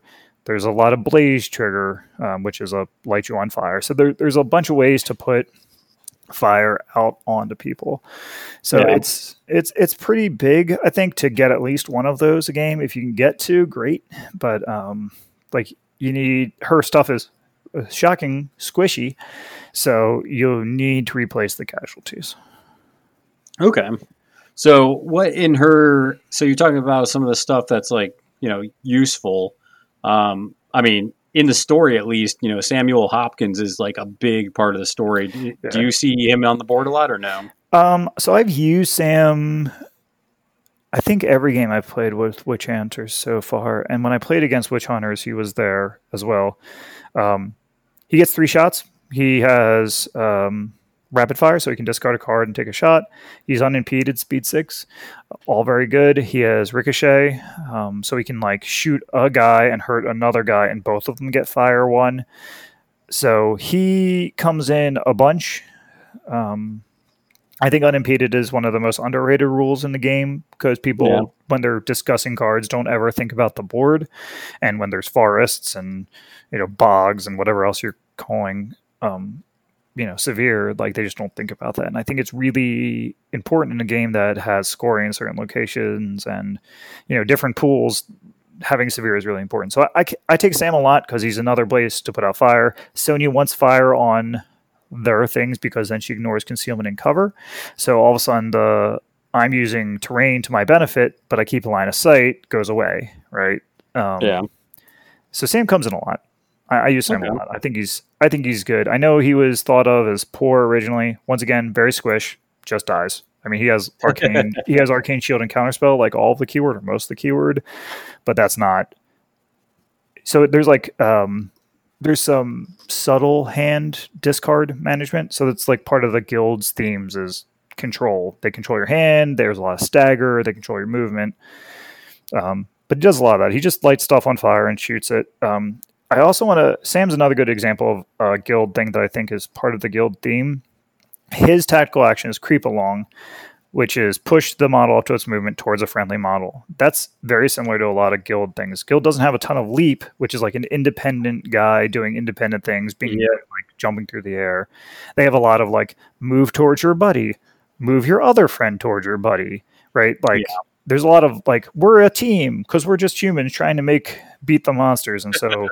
um which is why it comes back to guild as a fundamentals thing because you can't just like I leap six inches. You're right there because I think the more I analyze different games and different keywords and stuff, the more that I notice that when when you have more criteria for something to happen in this game, you need to be more you need to have more foresight and you need to have more control over what your plan is Mhm. because that's less mistakes that you can make because you have to be tight. You have to have stuff where it's supposed to be. Right. You don't have um, a spider swarm that is like, well, I, I mispositioned by a little bit. I guess I'll just use my bonus action to walk five inches. That's fine.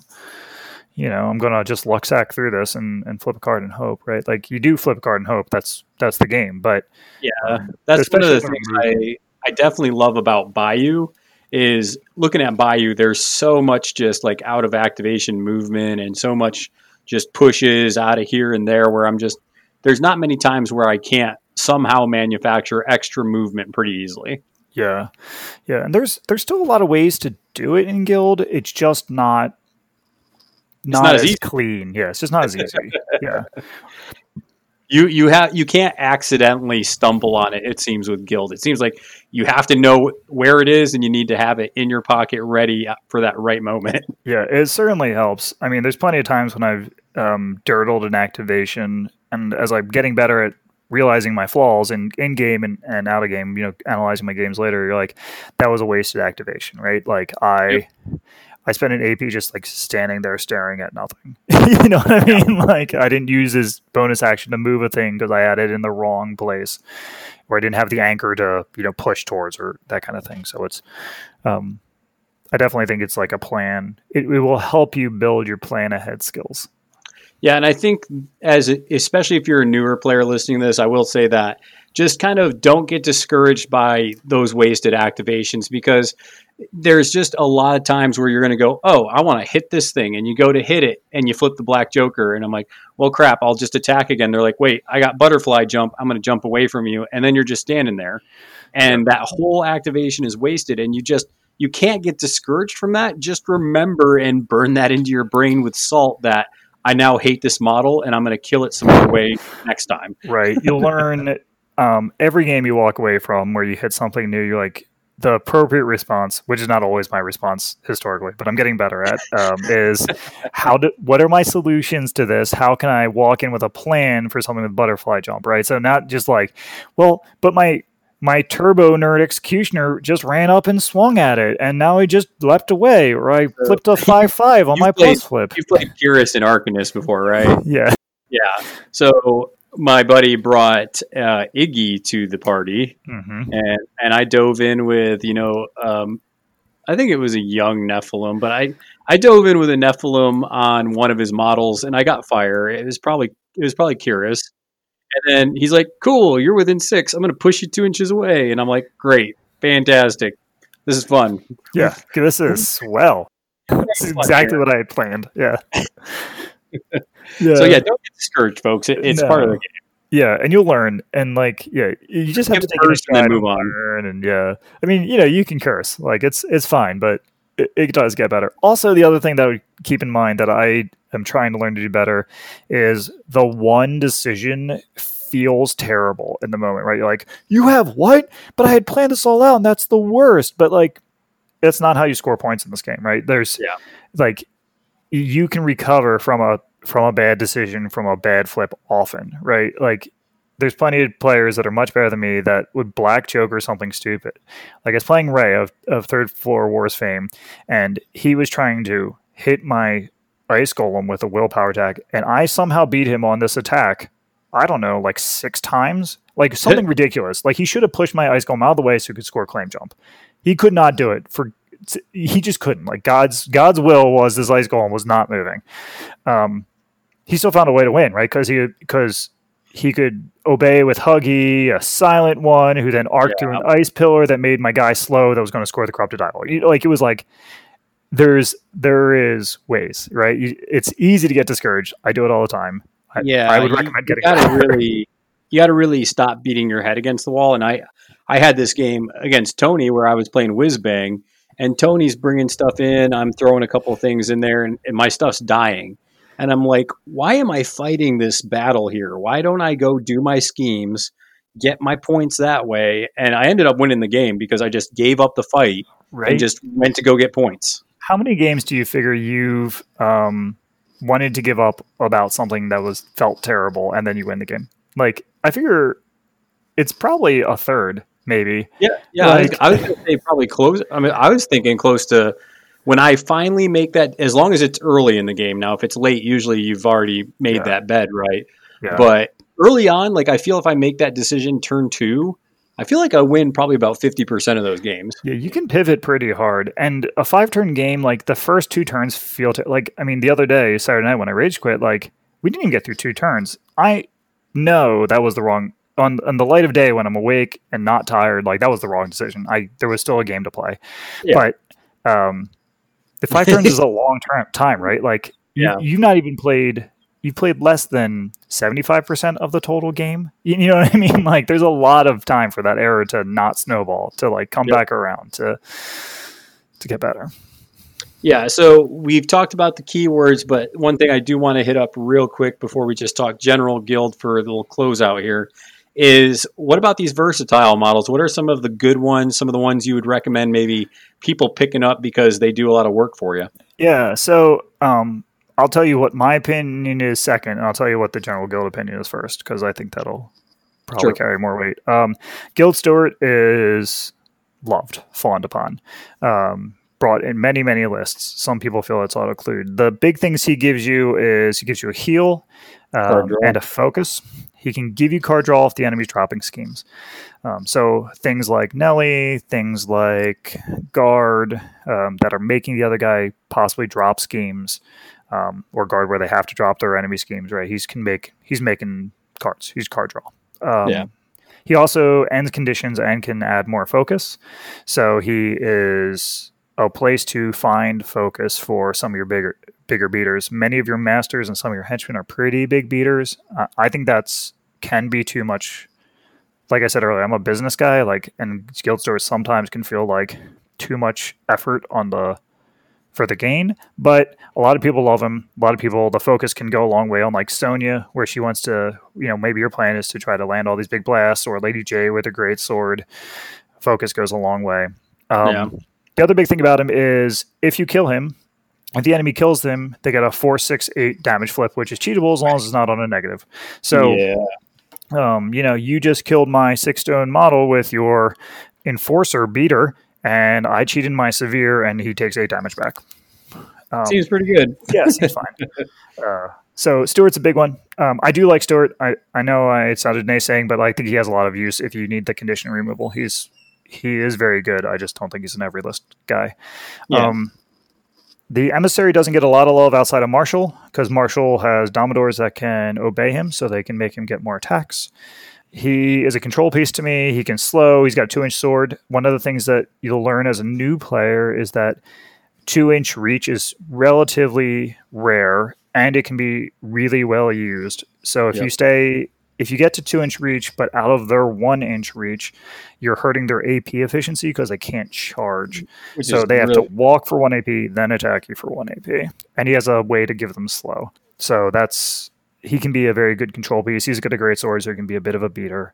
Um, I like the Peacekeeper. Is one of the ones that I'd call out. As I said earlier, I think his gun is really good and underrated. Um, he also could just punch things. He's another. He's slow, so you have to bring something to mitigate the slowness. Some Yeah. kind of push mechanism, some way to like the printing press, maybe even burning, pushing four inches, something like that. That's the big versatiles that I can think of. Oh, Doctor Grimwell is the other big one. He's part of the Asylum keyword, which might someday become a real keyword. He can be a mix of beater and control, canned control. He has a lot of he has stagger, a lot of discard mechanic to him. The big thing is his bonus action is a f- move, like a move for anything without a flip. So cards, uh, things that don't require flips are really good because then you can't black joker it. It doesn't drain your hand if you need a six, which is about a third of a chance to fail. Like you, when I first started, I looked at a six. I'm like, a six TN. That's all I need. Got it every time. But it, that's not mathematically true. It's like a third of a chance to fail. Um, Yeah. So he's really good. So those are the big ones. I would say Grimwell, Steward. Oh, uh, the Rider, the Pale Rider's the other big guy. Pale Rider's really, really good. Um, he his gun is amazing. It's a two four five gun, which is fine enough damage track. But the big thing is it staggers, which turns on a lot of things in guild. Which stagger is slows down your movement, and there's like movement duels and like Grimwell, for instance, all of a sudden gets a free crow if You you're staggered. You get that injured on him too. But the injured is the is the big thing. He also has one of his pulses um, of his bonus action is to do two irreducible damage and burning. So hmm. irreducible damage is really good because it gets around armor, it gets around hard to wound, it gets around soulstone use, right?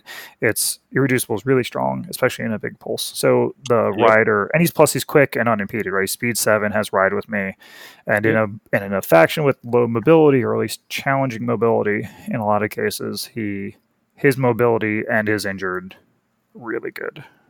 Yeah, even the riders that aren't as good as some of the top tier ones, they still have a lot of playability just because, like you said, the speed, the ride with me, and then just a lot of their abilities just make them worth bringing in some situations where you just need that extra movement and speed. So, yeah, that was a really cool model that I was looking at too. Yeah, he's really good. I mean, he he was one of the models that got nerfed in the move to GG one because his his um, blow up his revel in conflict was like ludicrous. It was like two, three, four irreducible plus burning plus slow. I think in a six inch you know aura around him or pulse around him.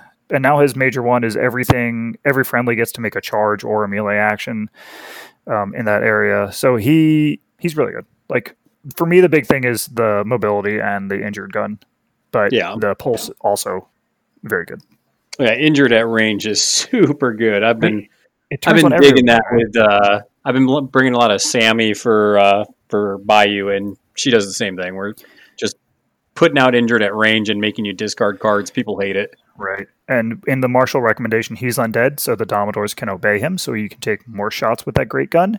So he's really good that way. And like injured turns on like all your rat four not there's not rat in this game, all your stat four or five guys or like your stat six guys, all of a sudden are seven, eight, you know, six, seven, eights, nines, all of a sudden your tens are hitting your tens are beating their thirteens, right? Like Yep. it's it gets pretty good. Or um, you know, you have a 10 or 11 and just all of a sudden that's an 18. So they need to get to a 12, uh, 13 to even put you on a neg.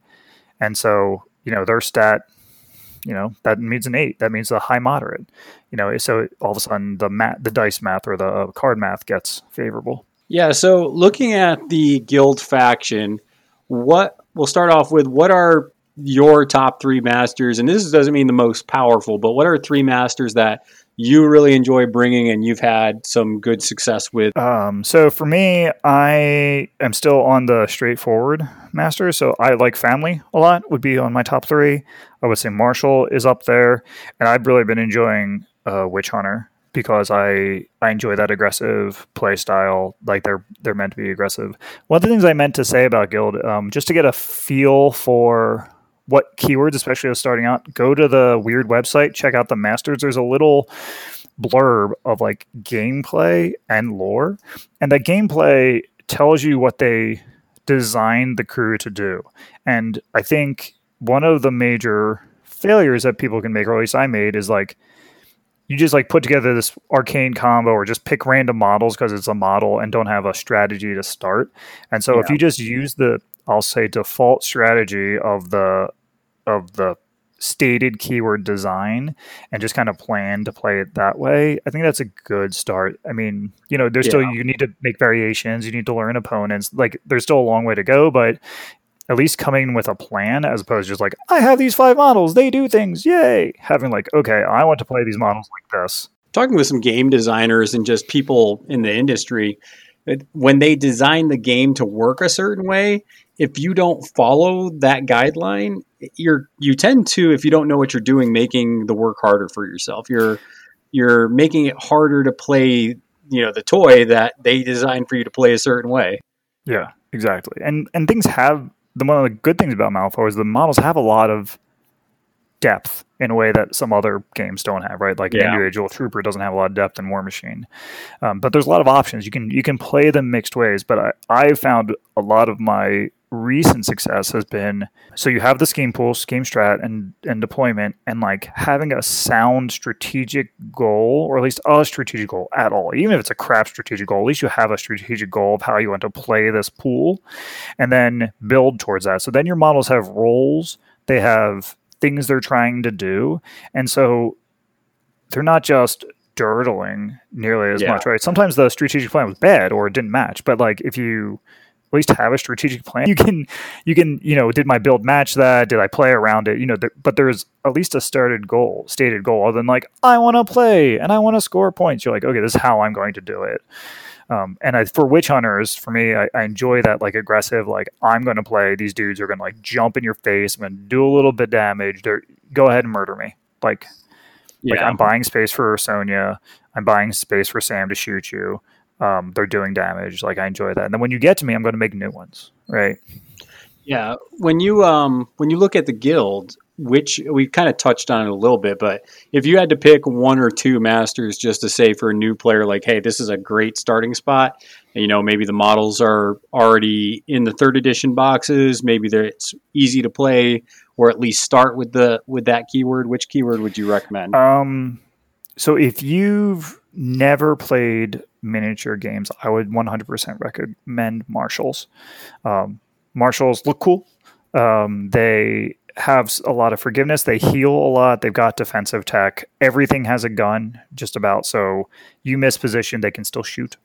Right? There's a lot of um, there's a lot of good things there to start with. The other one that I would recommend is either augmented um, because once again they've got um, they've got a, they've got interesting activation order and positioning challenges. But I also like think family will teach you good Um, if you can, if you can dig in and deal with the losses and learn, I think family is a great learning keyword. It if you will get burnt out and like you're not ready for the long haul of, of coming up the curve, martial or augmented, they will give you more um, forgiving wins, right? Like they'll give you more. They'll either give you like everyone likes to win, right? Like losing over and over and over again sucks for everyone. Oh yeah. Um, oh yeah. So I would say Marshal and augment are probably the best. And if you're already know miniature games a little bit and understand positioning, I would recommend family.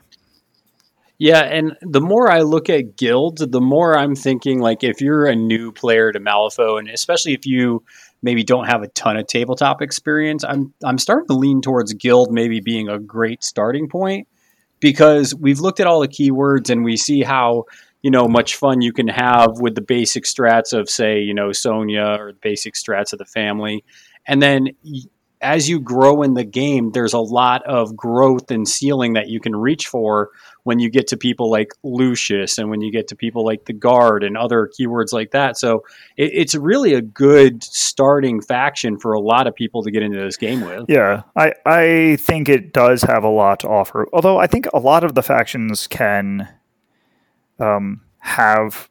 I, I think there's a lot of breadth in each They faction. well. Yeah, I think you know, like I wouldn't start with Mama Z, regardless. You know what I mean? Yeah, I wouldn't start with Sui. Like the pigs are super cool, but there's a lot of moving parts there, right? Like maybe you want to start with the Kin or or um Moz Crew, uh, Trixie, right?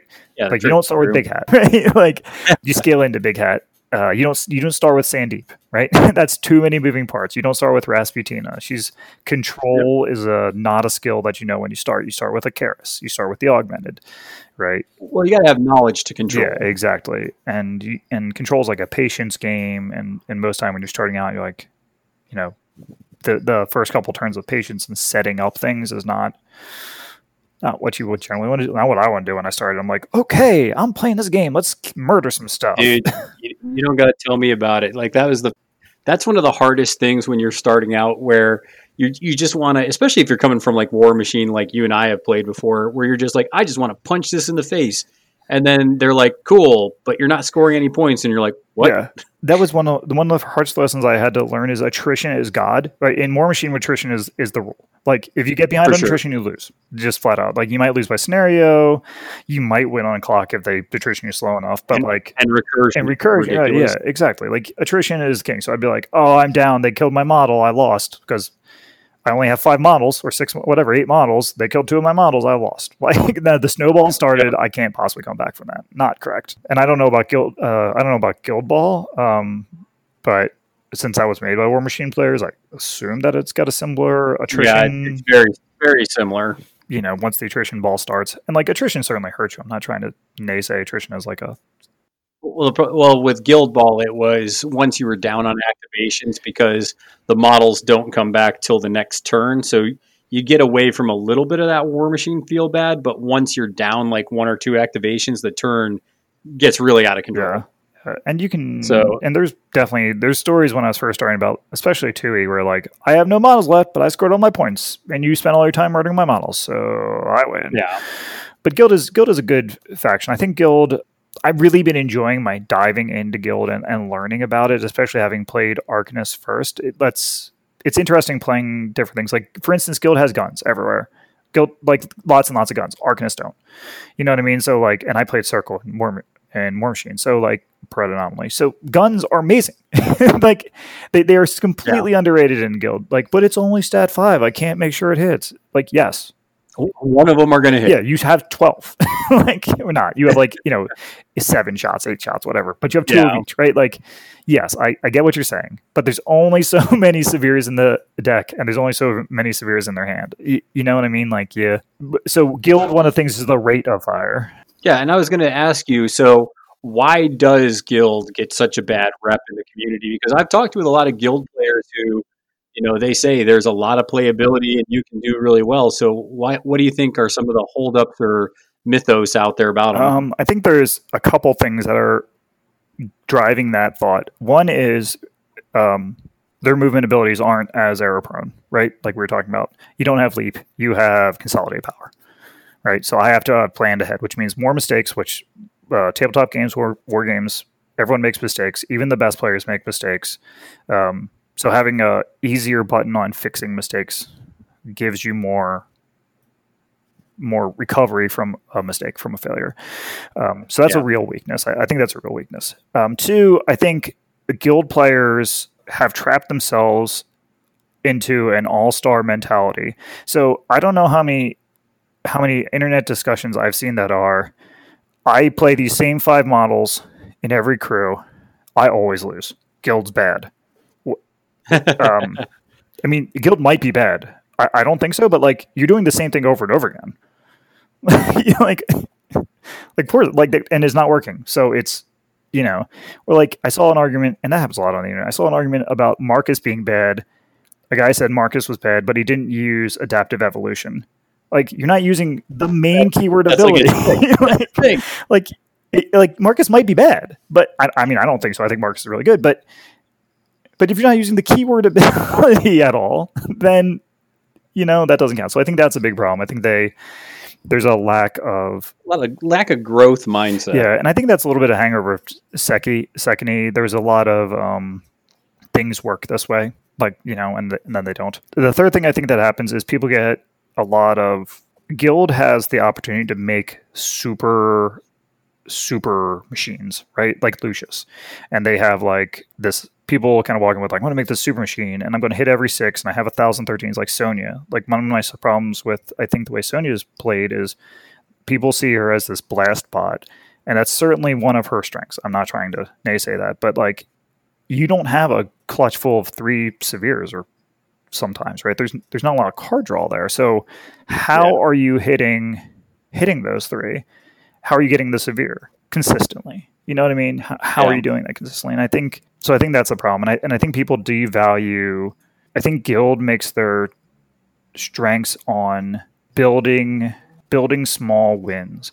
So you don't you don't you have a bunch of rat fives or a strength five guns that are two three five crit strike guns, right? Like that's standard profile. Yeah. You flipping off cards; those those matter, right? Like th- those those build up. You know, I do two damage. I, You're more of along the lines of saying that you're almost wanting to trade up a lot with the guild instead of because from what I'm hearing you say, and you can correct me if I'm wrong, that almost some of the more expensive pieces, maybe they don't, maybe they aren't as a certainty as maybe some of the other higher pieces, but it feels like from what you're saying with just some of the lower stone models, you can sometimes punch up a little bit yeah, I, and take those more expensive models and get a good trade off. Yeah, that's my current working philosophy. I believe that the guild design is that they're the everyday man. They're humans. They're basic humans. So they're going to win not through being a monstrosity. They're going to win through I have six dudes shooting a lot of crappy rounds at you. It's kind of like an Imperial Guard mindset or a yeah, it's interesting. or um, you know, like I'm going to like I each of my dudes individually are tissue. I can have one guy in one place that's eight wounds tissue. I can have two guys at four wounds each in two different places that are tissue. You know, if you're a melee beater, having the f- two four stone guys in two different places makes it harder for that melee beater to murder me because the melee beater has to get to me positionally. You know what I mean? Like I think that's but people don't think like people don't think like that. Maybe some there are people that have told me on the guild chat that you know those four stone models will die immediately. They always die immediately, and I'm like, I haven't found that. Maybe that's my competition. Maybe that's why I'm playing it. I don't know. Maybe I will find that. But so far, you know, from my experience, I, I think that's the strength of guild is that you know dash dash's summons are subpar in a lot of cases or more challenging to get through. But he's got a two four five axe. He can focus for a free action. You know, he's got a lead-lined coat built into him. So all of a sudden, that dude's standing there, whacking your face and with an axe, turn three and four, doing stuff, right? Like the Lady J's, the Sonnias of the world are like doing stuff, but like, you know, the Death Marshal, sometimes I have fast. You know, like like that's pretty good. Having fast is good. Now I get three, two, three, five shots.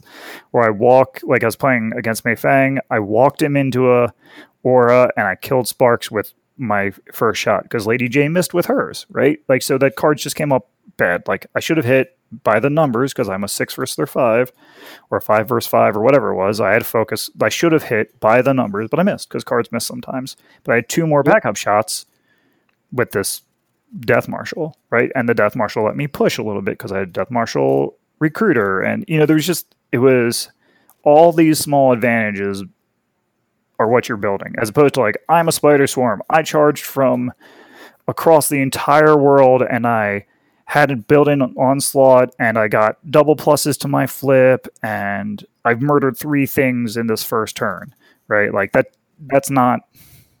I, that Yeah, I think I think when you're looking at the way your crew and your your faction set up, when I see like I'm looking across the table and I see that they're going to out damage me if I'm trying to play that game. So you have two options. You can either go with like the Lucius and Nellie build, and you can just be like, I'm not going to play that game. You're going to have to play this weird game I'm playing. Mhm. Or if you want to try to, you know, win through your weird attrition of just throwing bodies at them, you probably want to try to figure out how to get as much plink damage in as you can. That way you can whittle down the important pieces of that other crew. So I think that's the way you got to tackle it if you go about right. it. Or don't lose them till turn three, right? AP become more valuable as time goes on. So Yep. my all of the masters are pretty strong, right? So I'm Perdita, let's say.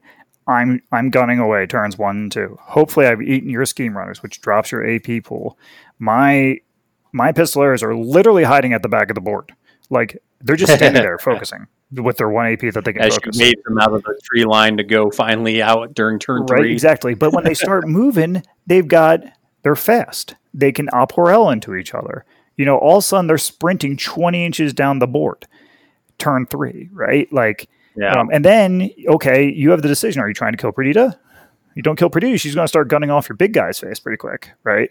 Okay, are you going to spend your AP to do that? Are you going to spend your AP to score? Or are you going to use your AP to hunt down my pistoleros, right? And and you can make those choices, right? But like then but turn one you're like i'm just going to murder that guy that's standing there because i can murder him turn one and then he's useless then that that those stones were used right so i think um i've been finding more success by playing those cheap models back you have to save them and and i think guild Yeah.